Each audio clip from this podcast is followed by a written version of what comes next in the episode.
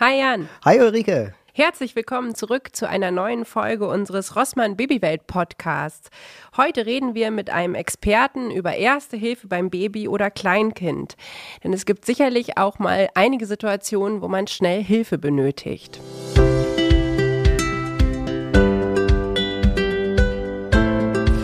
Ja, und bei uns sitzt die Michaela Müller. Michaela, herzlich willkommen bei uns. Hallo. Du bist seit äh, 2012 beim Deutschen Roten Kreuz, was dich heute für unsere Folge sehr wertvoll macht. Äh, du bist ähm, zuständig für Themen wie Erste Hilfe ähm, in Betrieben, aber auch Brandschutz in Betrieben und ähm, vor allem aber auch das Thema Erste Hilfe am Kind. Und das deswegen dachten wir, laden wir dich heute mal ein. Äh, und was sich ja fast noch viel wertvoller macht, du hast auch selber Kinder, du bist auch selber Mutter von drei Kindern. Ähm, und äh, da haben wir jetzt ganz viele Fragen an dich und brennen total darauf, äh, die mal loszuwerden. Insofern schön, dass du da bist. Dankeschön. Und äh, ich leg gleich mal los. Was würdest du denn sagen, was sind die häufigsten Unfälle mit Babys? Die können sich ja selber noch nicht gegen ihre Eltern wehren und können sich ja auch selber noch nicht so viel bewegen. Ähm, deswegen die häufigsten Unfälle bei Kindern oder bei den Säuglingen machen eigentlich die Stürze aus. Mhm wenn die selber anfangen zu krabbeln, dann der Kopf, dass da irgendwelche Probleme auftreten, aber ansonsten auch, klar, ne, irgendwo vergessen, das gibt es ja doch immer mal wieder. Und äh, ja, also wenn die mobil werden, sind es am häufigsten die Stürze.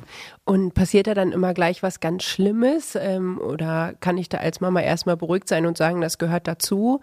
Worauf muss ich also achten, wenn sowas passiert? Ja, da die sich ja noch nicht so richtig äußern können, ist es bei Babys ganz besonders wichtig, beobachten ähm, Gesichtsfarbe, wie machen die sich bemerkbar? Man kennt sein Kind in der Regel sehr gut und weiß dann einfach auch, wie es im Normalfall reagiert.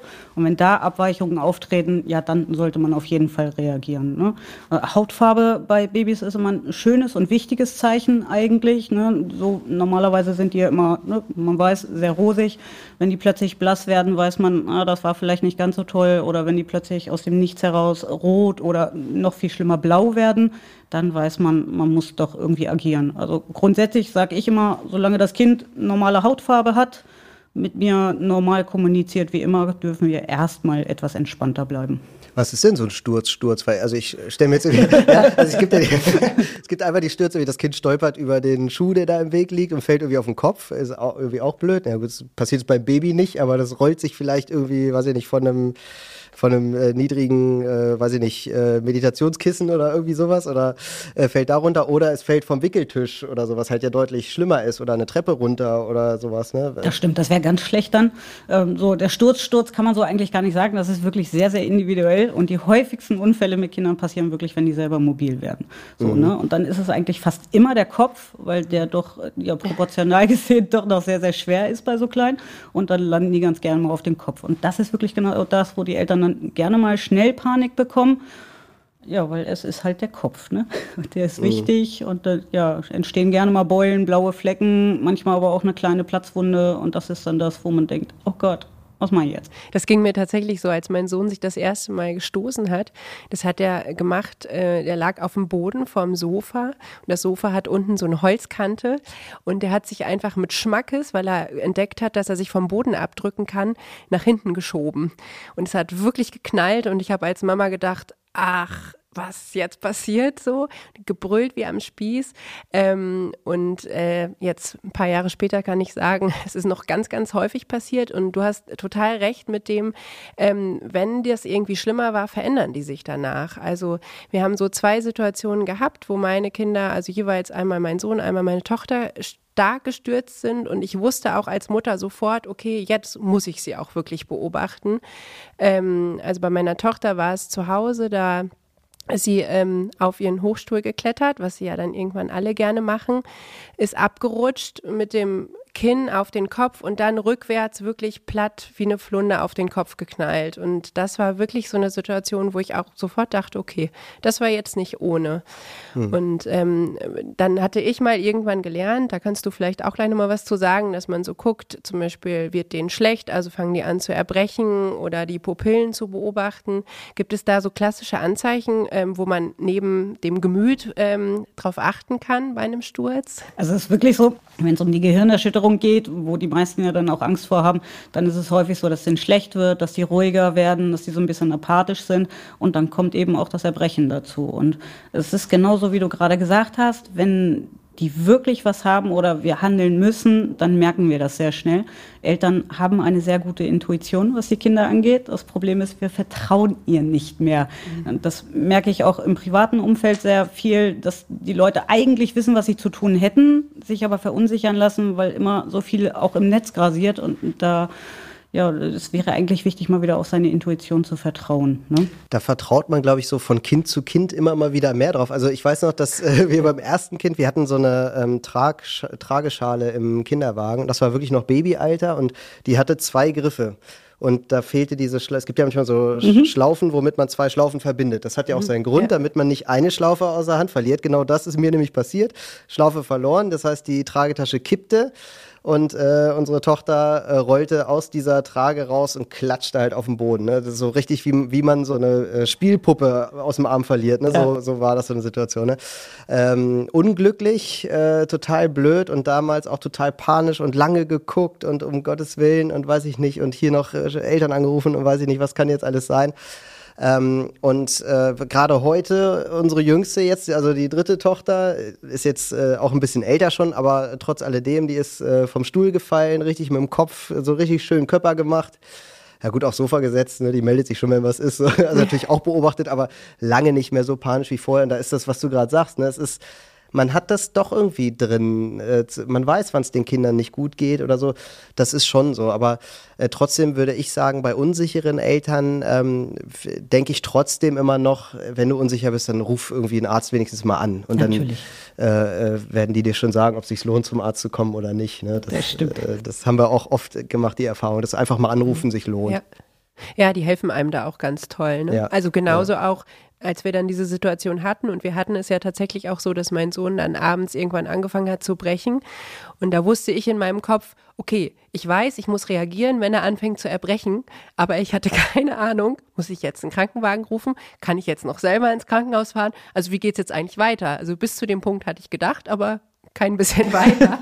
Und mein Mann hat tatsächlich dann einen Rettungswagen angerufen, ähm, was uns im Nachhinein auch ein bisschen peinlich ist, aber die waren total nett und haben gesagt, solange er nicht apathisch ist, können sie jetzt ganz in Ruhe losfahren und einfach selber hinfahren. Und das fand ich total nett, weil die ähm, überhaupt nicht irgendwie blöd waren, sondern das wirklich ganz lieb gesagt haben und auch gesagt haben, wenn er unterwegs apathisch wird, dann rufen Sie bitte an, dann holen wir Sie vor Ort ab.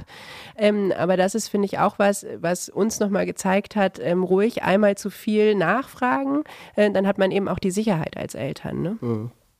Wahnsinnsvorteil, ja. ja. Was, was gibt es denn noch so auf der langen Liste der Unfälle? Auf der unbeliebten Liste. Der unbeliebten Liste, alles das, was nicht zu Hause passiert. das ist einfach so. Als Eltern sichert man sein eigenes Reich komplett ab, damit dem Kind auch ja nichts passieren kann. Ne? Viele Eltern machen es wirklich, dass sie über den Boden krabbeln und schauen, oh Gott, ne, welche Kanten sind denn da noch, welche habe ich noch nicht gesehen. Ja, und dann ist man woanders mit den Babys zu Gast. Und dann geht's los. Ne? Gerade wenn die mobiler werden, da stehen nicht die Reinigungsmittel oben oder ne, irgendwelche Schränke sind gegen Ausräumen oder äh, Umfallen gesichert. Und dann geht es so richtig los. Aber so das häufigste ist wirklich so im jüngeren Alter definitiv die Stürze. Mhm. Mhm. Verschlucken äh, habe ich immer noch so auf der Agenda. Finde ich auch gut, ja. Äh, Gerade bei unterschiedlich altrigen Kindern, das merken wir jetzt. Ne? Also die kleinste ist zwei, die älteste neun, die mittlere sechs. Also da ist äh, vom Spielzeugfundus, haben wir einen ganzen Spielzeugladen jetzt bei uns, den wir aufmachen können. Und das hat halt auch alles so eine schöne Größe, was so eine Zweijährige gerne mal in den Mund nimmt. Ähm, was ist denn, wenn die sich verschluckt? Also da bin ich zum Beispiel total verunsichert, weil ich irgendwie immer wieder lese, nicht reingreifen und versuchen rauszuholen. Mhm. Ich weiß auch nicht, was mache ich denn stattdessen? Irgendwie auf den Bauch legen, über die Knie oder so. Und also da wüsste ich jetzt erstmal, ich, also da wäre ich total panisch. Das finde ich vor allen Dingen auch im Hinblick darauf spannend, dass es ja nicht erst in dem Alter losgeht, sondern dass es, also ich finde, das ist das Thema, was man so als Eltern hat, weil sobald du mit der Beikost anfängst und zum Beispiel Baby-led Weaning machst, also war das bei mir immer meine, die, meine größte Angst, mein Kind könnte sich verschlucken und ich kann ihm nicht helfen. Und deswegen finde ich, äh, kann man da auch nochmal einen Schritt zurückgehen und sogar sagen, an Lebensmitteln oder an Spielzeug, also wie reagiert man, gibt es da Unterschiede? Das finde ich irgendwie sehr, sehr spannend nochmal von der Expertensicht zu Das stimmt. Nee, also beim Verschlucken ist es grundsätzlich so, Kinder haben zum Glück einen Hustenreflex, den haben wir Erwachsenen ja natürlich auch. Und die fangen von sich aus erstmal an zu husten. Und da kann man für sich als Eltern schon mal sagen, okay, Kind hustet, ist erstmal nicht ganz so dramatisch. Schlimmer wäre es, wenn es nicht mehr husten könnte. Ähm, die fangen an zu husten und was man machen kann, das machen wir auch schon reflexartig. Eigentlich auf den Rücken klopfen, Oberkörper weit nach vorne oder wie du es gerade so schön gesagt hast, Jan, äh, dass man die dann einmal ja, sprichwörtlich übers Knie legt. Ne? War das sogar richtig? Okay. genau. Kopftieflage und versuchen durch Klopfen zu erreichen, dass der Gegenstand wieder rauskommt. Und in den meisten Fällen ist es damit dann auch schon gewesen. Dass sie sich so schwer verschlucken, dass wir weitere Maßnahmen ergreifen müssen, das ist wirklich super selten. Da würde es dann zu dieser Oberbauchkompression kommen, was man auch aus dem Erwachsenen Ersten Hilfe kennt, dass man im Oberbauch mit der Faust versucht, einmal nach oben und nach hinten wegzudrücken, dass der Gegenstand wieder rauskommt. Also vom Rücken, man ist hinter dem Kind. Genau. Und, okay. Aber Richtig. das macht man doch nur bei Kindern, die älter als ein Jahr sind, oder? Sagt man im Normalfall, ja. weil die kleineren sich eigentlich nicht so schwer verschlucken. Bei den Aber das Jüngeren, ist der Hintergrund. Ich genau. dachte immer, das wäre zu gefährlich. Also ja, also gefährlich ist es bei allen, egal bei wem ich das anwende. Das kann überall äh, Probleme und Verletzungen auslösen. Deswegen gilt das in der ersten Hilfe als Ultimo Ratio, also wirklich letztes Mittel der Wahl, wenn gar nichts anderes mehr geht und mir das Kind wirklich droht zu ersticken. In den meisten Fällen kann ich euch garantieren, kommt es soweit gar nicht erst. Mhm. Also meistens ist es so, dass sie das noch rausbekommen, dass das durch das äh, Klopfen auf den Rücken geht. Ich habe von einer Kita-Erzieherin mal erfahren, dass ein Kind einen Bonbon verschluckt hat und da auch alle erst panisch waren und dann kräftiges Klopfen und sprichwörtlich übers Knie gelegt und kräftig geklopft. Und da war es sogar so, alle in Panik verfallen und das Kind muss schon gemerkt haben, aha, der Bonbon löst sich. Und es war so, es hat den im Flug wieder aufgefangen und gleich wieder in den Mund gesteckt. So, ne? Das war dann so aus der Panik heraus dann schallendes Gelächter. Und die dachten, eine Sekunde vorher, das haben die mir erzählt, dachten die, der erstickt wirklich. Und dann, ja, plötzlich fangen alle an zu lachen. Auf der einen Seite halt wirklich die Erleichterung, aber auf der anderen eben auch, okay, es wirkt, was man macht. Ne? Ja. Also mhm. das Klopfen bewirkt wahnsinnig viel und in den meisten Fällen reicht das komplett aus.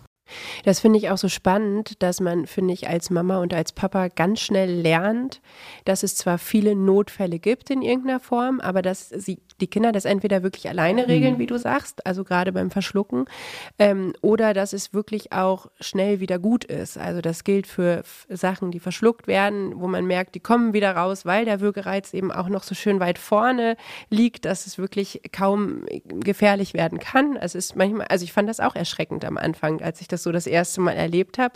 Aber irgendwann kriegt man mehr Entspanntheit dabei. Ähm, trotzdem finde ich das wichtig zu wissen, was man tun kann. Aber es finde ich auch bei, was, was wir vorhin hatten, ne, mit Beulen und so, das gehört einfach auch dazu. Ähm, wo ich immer noch so wirklich Respekt vor habe, sind ähm, Verbrühungen und Verbrennungen. Ähm, also wir hatten jetzt tatsächlich dieses Jahr einen Vorfall bei uns zu Hause. Ähm, wir haben vor Ostern Eier gekocht, um die zu färben. Und ich habe mir schön gedacht, ich gieße mal das Wasser ab, damit es nicht auf dem Herd steht, damit keiner rankommt. Und beim Abgießen hat mich meine kleine Tochter von hinten angesprungen, sodass das Wasser ähm, zum Glück vor allen Dingen auf mir, aber eben auch auf dem Fuß meines Sohnes ähm, gelandet ist. Und ich muss sagen, dass ich sowas wie da noch nie erlebt habe. Also da war ich wirklich zum ersten Mal, habe ich sofort gemerkt, okay, das war jetzt richtig schlimm, weil der sofort wie am Spieß gebrüllt hat, ist eigentlich sonst sehr hart am, äh, im Nehmen. Ähm, ich habe den dann äh, so aus einem Gefühl herausgenommen und gepackt, ausgezogen, in die Wanne gestellt, wollte Wasser drüber laufen lassen. Es war aber schon offen. Dann habe ich das sein gelassen und mein Mann kam dann und hat einen Krankenwagen gerufen. Da würde ich jetzt gerne noch mal wissen, weil ich mich das immer noch frage, wie hätte ich da richtig reagieren müssen, um dem Kind wirklich maximal zu helfen? Welches Alter? Vier Jahre. Okay, da, da hast du schon das Glück, du kannst sie selber fragen. Ja. Aber grundsätzlich sagt man natürlich bei Verbrennung, Verbrühung versuchen zu kühlen, wenn das machbar ist. wenn das nicht machbar ist, dann steril abdecken und natürlich weitere Hilfe holen. Und ich neige dazu, die Betroffenen selbst zu fragen. Mhm. So, ne? Kühlen ist immer gut, aber es gibt auch Kinder, die mögen Kühlen gar nicht. Die haben das Gefühl, das wird viel schlimmer. Und ja, dann kann es natürlich fachlich richtig sein zu kühlen. Wenn die Kinder dann aber anfangen, sich wegzuschreien oder wie am Spieß zu brüllen, ja, dann bringt mir das Kühlen einfach auch nichts. Deswegen habe ich nach dem Alter gefragt, bei mhm. vier Jahren ich hätte versucht zu kühlen, wenn er das über sich ergehen lassen hätte quasi und ähm, wenn nicht, dann eben nicht. Aber man muss eben auch aufpassen, gerade so bei Kindern, die kühlen sehr schnell aus. Mhm Kühlen immer unter dem Vorbehalt, dass man darauf achtet, dass die nicht auskühlen können. Also der Wärmeerhalt muss gewährleistet sein.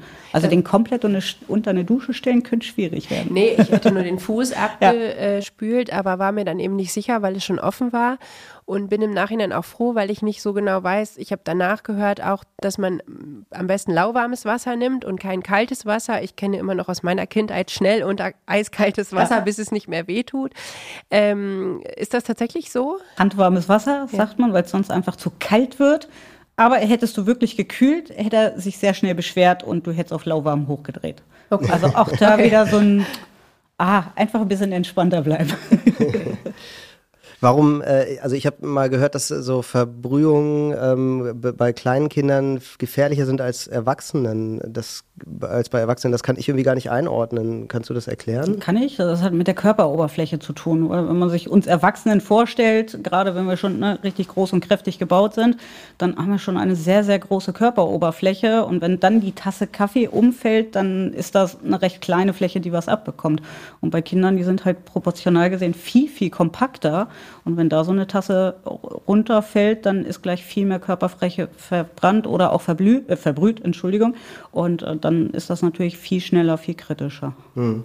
Und die Haut, die, also ich denke jetzt an kochendes Wasser, ist das jetzt irgendwie eine Temperatur, bei der sich die Haut nicht mehr regenerieren kann? Oder wie, also das kommt kann so ein bisschen die Haut auf, regenerieren oder ist das auch wieder ab Fläche, dass sie es nicht mehr kann oder wie ja, nee, kann man das einordnen? Nee, kann man eigentlich gar nicht so richtig einordnen. Da mhm. haben auch die Verbrennungskliniken immer wahnsinnige Probleme mit, dass sie da gucken müssen, wie lange war die Wärmeeinwirkung, wie heiß war das wirklich und das sprechen da einfach wahnsinnig viele Faktoren für. Ne? Mhm. Deswegen wird da auch immer sehr genau nachgefragt, Mensch, war das jetzt frisch eingefüllte Kaffee, der direkt irgendwie aus der Kaffeemaschine kam oder war der doch schon ein bisschen abgekühlt? Man sieht es auch der Verbrennung nicht unbedingt an, wie lange das eingewirkt hat und wie heiß das Ganze war. Ne? Aber umso großflächiger, umso gefährlicher, als gerade bei den Kleinen. Das fand ich auch nochmal spannend, weil wir ähm, dann am nächsten Tag nochmal hin mussten mit meinem Sohn. Also mhm. wir sind erstmal ähm, in eine Klinik gekommen, die waren aber nicht auf Kinder spezialisiert und am nächsten Tag mussten wir nochmal in diese Kinderklinik und die haben uns auch dort gesagt, bei Brandwunden auch immer nochmal angucken lassen, weil die auch so nachtiefen können. Und bei meinem Sohn war es zum Beispiel so, dass es am Anfang gar nicht so schlimm aussah. Also für mich sah es natürlich furchtbar schlimm aus. Aber ähm, aus ärztlicher Sicht haben sie gesagt, wahrscheinlich ganz viel Glück gehabt. Und am nächsten Tag haben sie gesagt, hm, ist doch Grad 2b. Also so, dass man, also die haben tatsächlich überlegt, ob sie ihn operieren müssen. Da kriegt man als Mama natürlich echt mal so ein richtig schlechtes Gewissen. Ne? Das war für mich wirklich auch harter Tobak, weil ich ja immer dachte, ich bin schuld, dass meinem Sohn sowas passiert ist. Ähm, aber dann haben sie gesagt, es ist tatsächlich nur ein äh, kosmetisches Ding am Fuß. Ähm, wenn wir damit leben können, dass eventuell eine Narbe entsteht, muss er auch nicht operiert werden. Und es ist tatsächlich 1a verheilt. Man sieht nichts mehr davon. Ich bin sehr überrascht. Auch wieder typisches Kinderphänomen. Die haben ja eine wahnsinnige äh, Fähigkeit, irgendwie zu heilen, ähm, wirklich schön anzusehen. Und aber trotzdem ist das so ein Erlebnis, was mir wirklich nachhängt, weil ich sagen muss, in Sekundenschnelle ist da echt eine komplette Haut zerschossen. Ne? Deswegen ist das nochmal sowas, wo ich echt Respekt vor habe. Mit Hitze wirklich, also das ist auch, ne, da ja. kriegt man auch die meiste Panik und es geht einfach so wahnsinnig schnell. Ne? Ja. Deswegen auch immer aufpassen, gerade wenn man so die kleineren hat, die ein bisschen mobiler werden, dass ja. keine Tischdecken auf dem Tisch sind oder die an irgendwelchen Kabeln ziehen können. Das macht es halt so gefährlich aber da eben auch wieder häufiger, wenn man irgendwo anders unterwegs ist. Ne? Ja. Vieles nicht so ganz kindersicher. Aber das darf man auch tatsächlich, finde ich, nie vergessen, ne? weil man ja irgendwann wird man so ein bisschen nachlässiger, geht mir genau. auf jeden Fall oft so. ja. Und das ja. hat mir nochmal so klar gemacht. Ja, das ist äh, auch so ein Punkt, nicht. den ich auch nochmal wichtig finde, weil du ja gerade sagtest, du hattest dann auch so ein bisschen Schuldgefühle oder ne? du hattest das ja. Gefühl, dass du schuld warst. Ähm, ist ja ähnlich wie mir die Tasche aus der Hand fällt ja. mit dem Kind drin. Ähm, da merkt man schon, dass wir beide jetzt hier 100 Prozent abdecken. Uns passiert sowas auch. Ja. Und äh, kannst du auch gleich mal erzählen. Ja, ich wollte gerade sagen, ich kann mich da nicht von freisprechen. Also ich glaube, das ist jetzt mal so zwischendurch, ne, weil wir jetzt hier alle Horrorszenarien aufmachen. Äh, natürlich versucht man das immer zu verhindern, aber das passiert einfach jedem Mal. Das ist äh, total blöd, wenn das passiert. Ja. Und das sollte nicht passieren. Aber ich glaube, man muss da jetzt nicht im Boden versinken oder so, wenn es dann nicht. doch mal so ist, weil das äh, passiert einfach ganz viel. Und auch äh, wenn man dann beim Arzt ist und das erklärt, was passiert ist, da wird man auch nicht böse angeguckt oder so. Das Nee. ist, Ja. weil die, die Ärzte wissen oder die Arzthelferin sind dann meistens, ja, das ist mir auch passiert. So, das Ja. ist, ähm, ist halt so. Das äh, finde ich zwischen, zwischendrin einfach bei diesen ganzen Horrorszenarien auch mal wichtig, ähm, das auch mal zu sagen. Definitiv, aber es wird ja viel runtergeschwiegen, weil man ja versucht, perfekt zu sein. Und wenn einem sowas Ja, dann genau. passiert, dann, oh Gott. Da ne, redet man irgendwie nicht drüber, ne? genau. Das stimmt, ja. So, ne, Und ich glaube, es kann wirklich jeder so eine Geschichte Ja. erzählen, ne? also mindestens eine. Ja.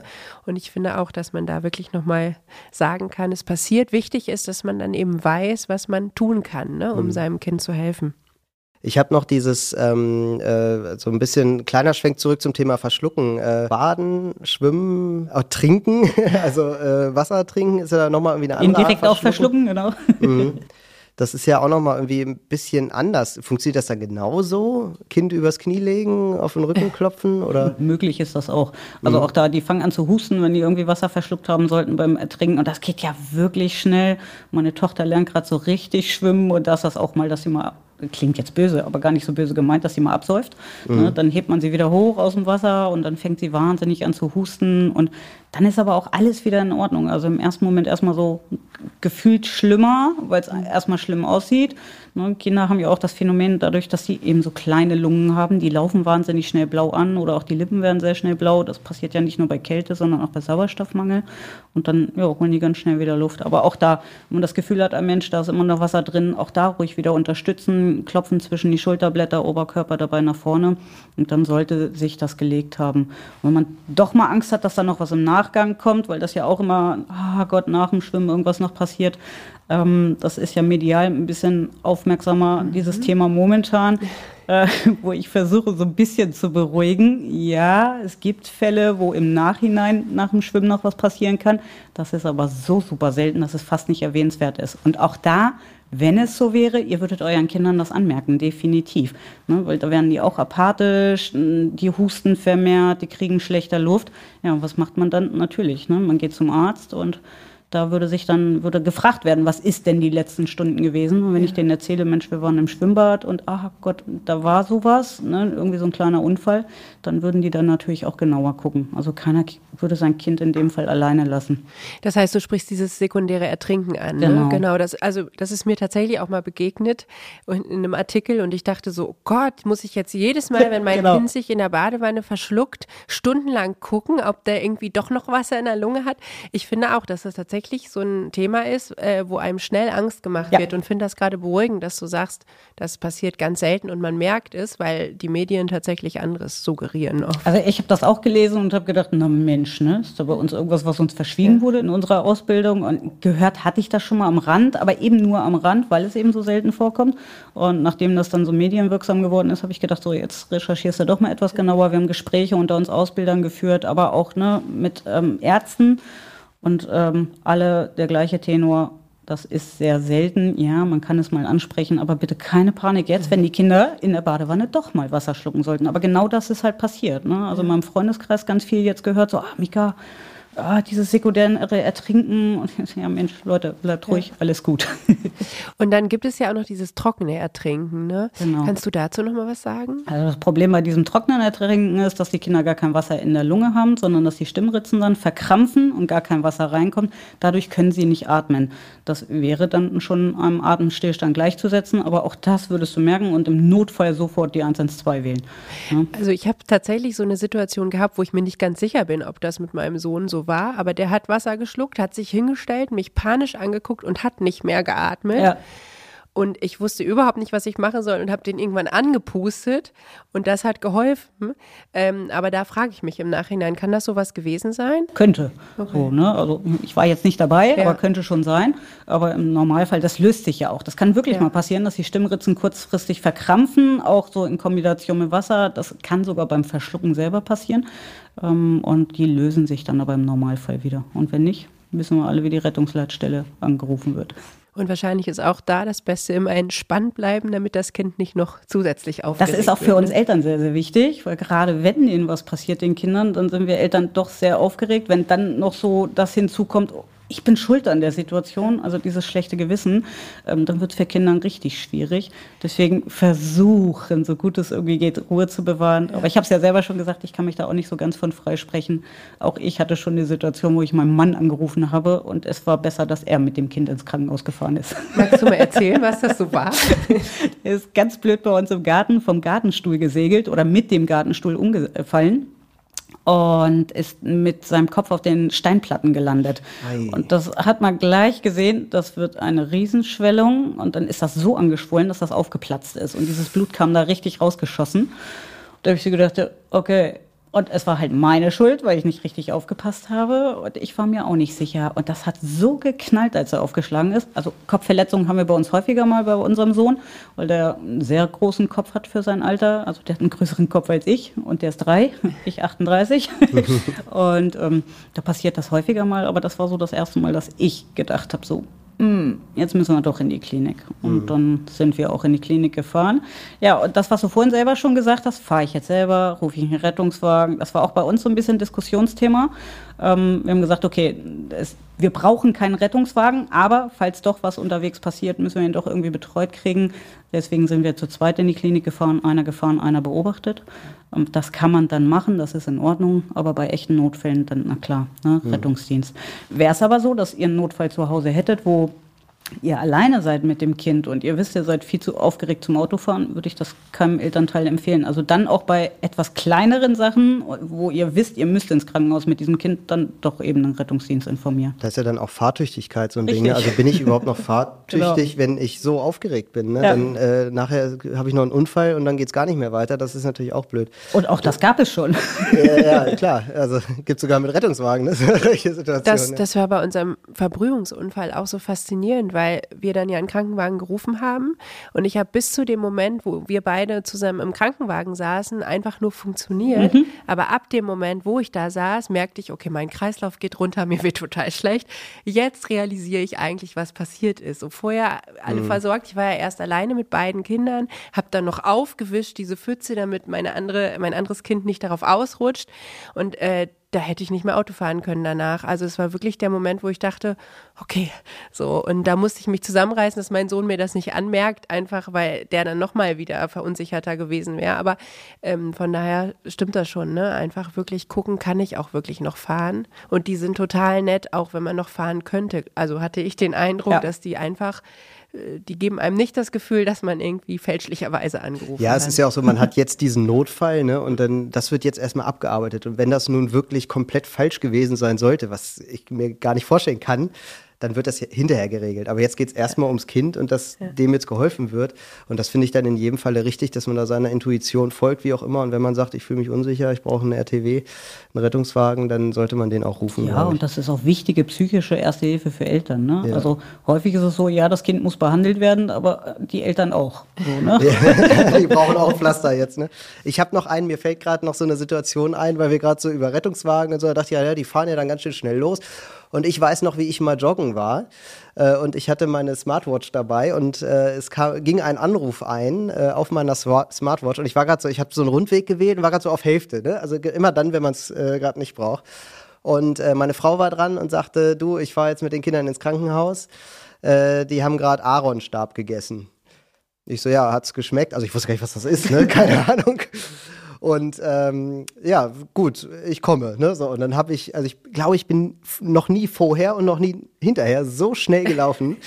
Ich habe die beste Zeit abgeliefert, die Uhr hat weiter getrackt und bin dann äh, ab ins Krankenhaus und ähm, äh, wir waren, saßen dann da und in heller Aufregung und das finde ich ist auch nochmal so ein Ding, äh, dass Kinder was Giftiges essen, ist ja auch ja. Äh, ein Unfall, der schnell vorkommen kann. Also das war wohl eine Situation, ich war selber nicht dabei, meine Frau hat es mir erzählt, die Kinder kamen an, also äh, unsere Tochter mit ihrer Freundin, und die sagten so, die Erbsen schmecken komisch. Und meine Frau wusste, oh.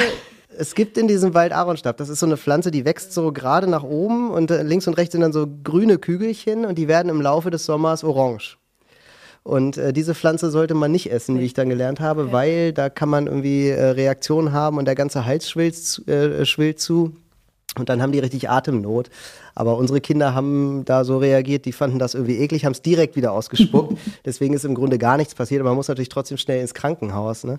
Der natürliche Abwehrmechanismus. Ja, Schmeckt genau, eklig, ja. spucke ich aus. Gleich wieder ausspucken. Ja, ist eigentlich richtig. Ne? Aber hast du da noch besondere Tipps so bei ähm, äh, Vergiftungen? Ja, also bei Vergiftung ist es so, da kann ich auch sogar was von meinem ältesten Sohn erzählen. Äh, Damals, als er gerade drei war, der hat es mal geschafft, eine Flasche Parfüm auszutrinken. Nee. Ja, also frag mich nicht warum. Also da brauchte ich mir auch tagelang über ähm, Mundgeruch keine Gedanken mehr machen. so. Aber da war ich mir auch nicht ganz sicher, ist das jetzt giftig, ist das nicht giftig, hm, na, was passiert denn da? Und es gibt ja diese Giftinformationszentralen. Aber wenn ich mir nicht sicher bin, dann einfach mal da anrufen und nachfragen. Und da war es dann auch so, und das fand ich sehr beruhigend eigentlich, als ich denen die Situation erzählt habe, haben die schallend angefangen zu lachen. Und da war für mich dann klar, okay, ist nicht so schlimm. so, und äh, haben dann aufgeklärt, ja, der Alkoholgehalt könnte ein Problem sein. Also ihr Sohn wird den ersten Vollrausch seines Lebens haben. genau so ist es auch gekommen. Aber äh, grundsätzlich war es einfach so, dass ich war mir nicht sicher, ist das giftig oder nicht. Dann ne, kann man einfach mal die Giftinformationszentrale anrufen. Die wissen echt Bescheid und kennen sich aus. Und im Zweifelsfall beruhigen sie, so wie bei uns in dem Fall. Ähm, ja, und wenn die Kinder irgendwas Giftiges zu sich genommen haben sollten, wo ich schon von vornherein weiß, oh, das kann echt problematisch werden. Ja klar, dann gar nicht erst die Giftinformationszentrale, sondern dann gleich über den Rettungsdienst oder die Klinik gehen. Wir haben noch den Tipp bekommen, ähm, weil, also meine Frau war sich sicher, das war Aaronstab, die kannte diese Pflanze auch, das war reiner Zufall irgendwie. Ähm, die Ärztin hatte uns dann noch den Tipp gegeben, wenn ihr Kind mal wieder was Giftiges isst, äh, nehmen Sie die Pflanze mit. Ja. Genau. Weil dann können die im Krankenhaus bestimmen, was es war und äh, im Zweifel war Aaronstab vielleicht ja gar nicht richtig oder so, ne? Oder Genau, ja, und idealerweise, wenn die das wieder ausbrechen, noch bevor ich in der Klinik ankomme, aufsammeln. Äh, eklig, aber hilfreich. Und es, es gibt ja wirklich auch mittlerweile wirklich gute Apps. Das hatten wir mal in einer früheren Folge, ähm, wo man auch Sachen bestimmen lassen kann. Ne? Das hat mir mal geholfen, weil ich mal wirklich nicht wusste. Ähm, auch wieder so eine Sache, man kann als Mama dafür sorgen, dass alles sicher ist und dann kommt das Kind aber nach Hause und hat irgendwas in seinem Kindergartenrucksack, was man nicht so schnell bemerkt, wie die kleinere Tochter das im Mund hat. Ähm, und da habe ich dann auch erstmal meine Eltern gefragt. Beide Biologen wussten aber nicht, was es ist. Echt? Und diese App hat es mir ausgespuckt und es passt und das war super, weil es total die Beruhigung war. Und dann konnte ich eben auch beim Giftnotruf anrufen. Die haben mir sofort gesagt, ja, es gibt so und so viele Fälle.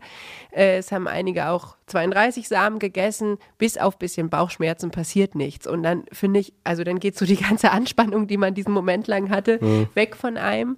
Und ähm, das ist ja in den meisten Fällen so.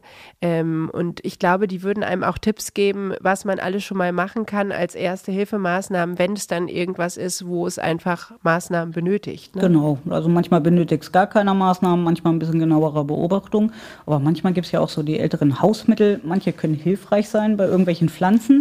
So, ne? Und dann, ja, dann erzählen die einem das auch relativ gut.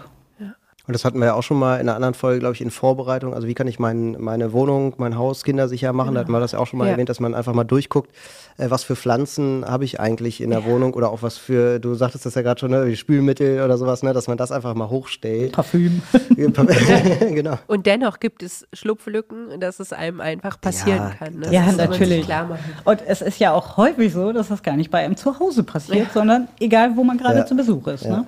Da hatte ich immer Angst, tatsächlich, wenn ich mit meinen Kindern irgendwie auch bei etwas älteren Kindern war, ähm, wegen dieser Knopfbatterien, weil die ja wirklich sehr gefährlich sein sollen. Und ich habe immer gedacht, hoffentlich liegt hier nicht irgendwie so eine kleine Batterie rum, weil du kannst ja auch nicht als Mama alles durchsuchen, aber wenn du dann in so einem typischen Kinderzimmer bist, wo du nicht alles überblickst, habe ich immer gedacht, kann ich die jetzt hier alleine spielen lassen? Ähm, aber ich glaube, die sind ja besonders gefährlich, wenn die verschluckt werden, weil die irgendwie ätzen können oder sowas. Genau, ne? ne? Die- können ja kaputt gehen im, ähm, im Verdauungstrakt und dann kann es richtig kritisch werden. Das heißt, wenn man sich definitiv sicher ist, dass sie irgendwie eine Knopfzelle zu sich genommen haben, sollte man schnellstmöglich in die Klinik. Genau, das ist wirklich nicht ganz ungefährlich. Ähm, auch die Situation Magnete Ja. können bei Kindern problematisch werden. Echt? Ja, Magne Magnete? ja, also einzelner Magnet wäre noch nicht so dramatisch. Schlimm wird es, wenn es zwei Magnete sind. Dann wird es auch kritisch. Aber auch da muss man wieder sagen, es kommt wirklich sehr selten vor. Ne? Das sind da wieder so diese Einzelfälle. Und dann, ja, ist einfach spannend und dann wird darüber ganz groß berichtet.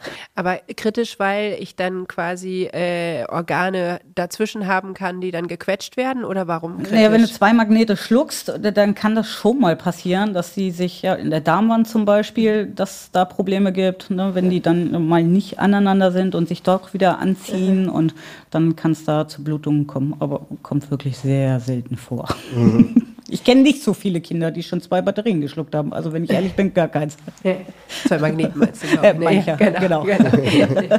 ja, das ist ja, das ist ja auch das Schöne äh, an der heutigen Folge. Wir erzählen zwar auch viele Beispiele, aber das sind ja alles auch Extremfälle und es sind alles Fälle, das können wir auch schönerweise sagen, ähm, dass die gut ausgegangen sind. Ne? Also es ist alles äh, zwar heftig gewesen, aber es geht in den allermeisten Fällen gut aus.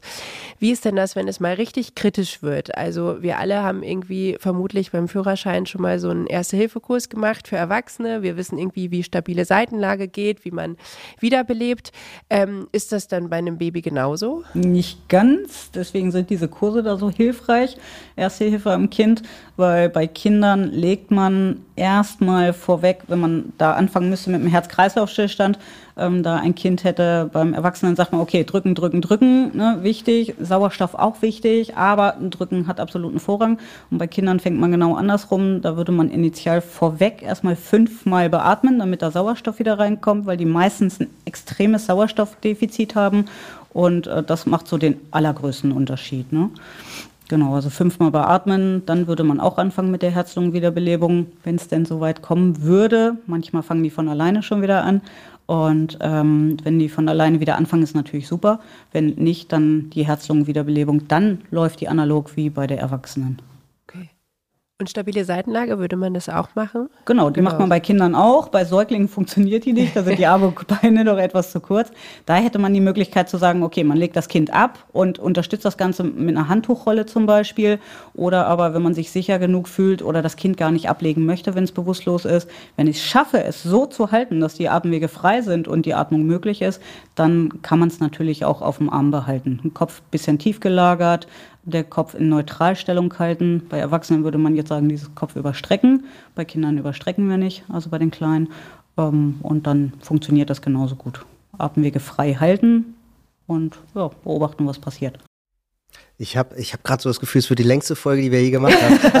Aber mir brennt noch eine Frage total unter Die ganze Zeit schon habe ich das äh, so auf dem Zettel für mich. Ach, deswegen guckst du so. deswegen gucke ich so, so, so angespannt, weil äh, es geht um Spannung. Ich habe mich gefragt, was ist denn, wenn mein Kind in die Steckdose fasst? Weil da oh. weiß ich noch irgendwie, das Kind jetzt zu packen und wegnehmen zu wollen, habe ich so im Kopf, könnte ja falsch sein, weil dann habe ich ja auch Strom im Körper, weil der ja übertragen wird, oder? Stimmt, es kommt so ein bisschen auf die Situation an. Wir sind vor kurzem erst umgezogen und wissen, Strom ist in älteren Häusern eigentlich gefährlicher als in neueren Häusern, weil in älteren Häusern, ja, in neueren Häusern, wenn da irgendwie Strom fließt, äh, durch die Steckdose, Kind passt da irgendwie rein, dann würde der FI auslösen. Mhm. Das hat man bei älteren Häusern nicht, da gibt es meistens noch kein FI, deswegen haben wir erstmal unsere ganze Elektronik sanieren lassen. Ähm, und ja, ansonsten, wenn die, klar, in dem Moment, wenn die diesen Stromschlag haben, der Strom noch laufen würde, das würdest du mitbekommen dann auf gar keinen Fall anfassen, weil das wäre so, da kannst du nichts machen. Und wenn der Strom dann aus ist, egal ob da jetzt die Sicherung gesprungen ist oder nicht, dann, na klar, auch wieder beobachten. Da würde ich auf jeden Fall mit dem Kind in die Klinik zur Abklärung. Die beobachten das ganz gerne. Wenn man Glück hat, ist nichts passiert, aber im schlechtesten Fall kommt es zu Herzrhythmusstörungen, die dann eben auch ja, ein größeres Problem auslösen würden. Das heißt also, wenn das Kind, äh, ich, ich habe das immer noch mal so gelernt, dass man, also das Kind schreit ja nicht oder so, weil wenn jetzt richtig Strom durch den Körper läuft, dann kann man ja sich gar nicht mehr bewegen, sich nicht mehr äußern oder so. Ähm, das heißt, mein Kind steht da irgendwie regungslos oder maximal ein bisschen zitternd oder so. Und ich würde jetzt zum, wäre jetzt meine Situation, zum Sicherungskasten laufen und irgendwie den Hauptschalter äh, betätigen, das dass der Strom die komplett schnellste und beste Variante, genau. Mhm. Ja, man hört immer mal wieder oder sieht es in irgendwelchen Filmen, dass dann gesagt wird, ah, wegtreten. mhm. Super, das kannst du mal versuchen. Die fallen meistens in die völlig falsche Richtung, nämlich in deine. Mhm. Und dann hast du nämlich selber ein Problem. Und deswegen, ja klar, so schnell wie möglich versuchen, den Stromkreislauf zu unterbrechen. Ja, Stecker ziehen, wenn möglich, wenn nicht, ja. dann ne, Strom aus. Das war jetzt die Alternative, die ich äh, tatsächlich auch im Kopf hatte. Irgendwie in die Kniekehlen treten, hatte ich jetzt. genau. Aber gut, wenn sie jetzt in, wenn meine Tochter dann in meine Richtung fällt, dann fällt sie ja also du meinst, sie hat dann trotzdem noch den Finger in der Dose, oder? Das weiß man ja nicht. Da ja, achtest gut. du in dem Moment ja. nicht drauf. Du stehst so unter Adrenalin. Ja, gut, das stimmt. da ja. würdest du nicht vorher gucken. Ja. So, ne? Und das gab es eben auch schon, dass jemand versucht hat, das Kind irgendwie zu entfernen vom Strom und hat hm. dann selber eine gewisch gekriegt. Ne? Wenn man Glück hat, geht's gut aus. Kann aber auch richtig schön in die andere Richtung gehen. Und da ist aber Krankenhaus in jedem Falle ja, angebracht. auf jeden ne? Fall. Mhm. Ne? Genau. Ein guter Freund von mir ist Elektriker, dem sage ich auch immer, eigentlich weißt du, mit jedem Stromschlag, haha, sagt er, okay, wir reden nicht drüber. Aber du hast das gerade so schön gesagt, dass die dann ja nicht schreien, ne, wenn die mhm. ihre Finger in der Steckdose haben. Da können wir nochmal einen ganz großen Sprung zum Ertrinken zurück machen. Was mhm. ich nämlich ganz wichtig finde und was ich auch meine Eltern immer erzähle, wenn ich die in meinen Kursen sitzen habe, Kinder ertrinken still. Ich weiß nicht, ob ihr das so schon mal irgendwie erzählt oder gehört habt. Ähm, häufig ist es so, dass Eltern sich darauf verlassen, wenn das Kind im Wasser einen Notfall hätte, würde es sich bemerkbar machen. Das tut es aber meistens gar nicht. Das, man stellt sich immer so ein winkendes ja, Kind vor. Ja, genau, aber das sieht man ja auch, ne? So, wenn man sich ältere Fernsehserien ja, anguckt, ne? Ja, da ist ja immer so, oh Gott, da ertrinkt einer, die schreien, die winken mit den Armen und jeder denkt, okay, krieg ich mhm. mit. So, mhm. ne? Aber meistens ist es so, dass die ja, das ist eigentlich ein falsches Wort, aber ne, dass sie in so eine Art Schockstarre fallen oder ja. Überlebensmodus ja. und versuchen jetzt nur noch das Wichtigste funktionieren zu lassen. Das heißt, sie treiben so ein bisschen auf dem Wasser und die Eltern, die draußen sitzen, denken, okay, es ist alles in Ordnung. So, und in Wirklichkeit sind die aber gerade im absoluten Todeskampf. Deswegen, also umso ruhiger die Kinder im Wasser werden, das gilt ja als Kinderzimmerregel auch, ne, umso leiser die Kinder sind, umso mehr Gedanken sollte man sich machen. Ähm, das gilt aber auch fürs Wasser. So, ja. ne? Weil häufig kriegt man gar nicht mit, wenn da ein echter Notfall im Wasser ist, weil die sehr still sind.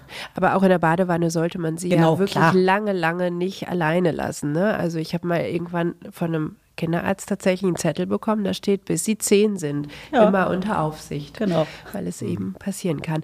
Wir haben jetzt ganz viele Notfälle behandelt. Ich fände es abschließend nochmal schön, auch auf die kleinen Sachen einzugehen, die ja eigentlich alltäglich sind. Also meine Kinder kommen dauernd irgendwie mit Schürfwunden oder Platzwunden auch mal, äh, wobei Platzwunden eher selten sind, aber äh, Splittern und solchen Kram nach Hause. Ähm, gibt es so eine Grundausstattung, die du jedem empfehlen würdest, zu Hause zu haben, damit man selber Erste Hilfe leistet? Leisten kann. einfacher Verbandkasten, das reicht vollkommen aus. Und eine Pinzette. es reicht wirklich. Weniger ist manchmal mehr.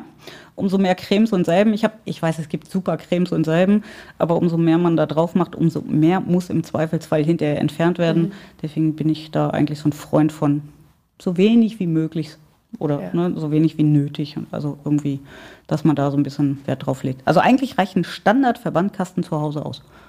Aber die Pinzette ist ein guter Hinweis. Ich hatte im Sommer einen Bienenstich und äh, hatte äh, kein Verbandskasten der Welt hat eine Pinzette. Ich verstehe nicht ganz warum, aber. Ja, weil wir ja, wenn es um die erste Hilfe geht, nicht in irgendwelchen Wunden rumfummeln sollen. Ne? Okay. Bei den mhm. Kindern und was man bei sich zu Hause in den eigenen vier Wänden macht, ist ja immer nochmal eine andere Geschichte.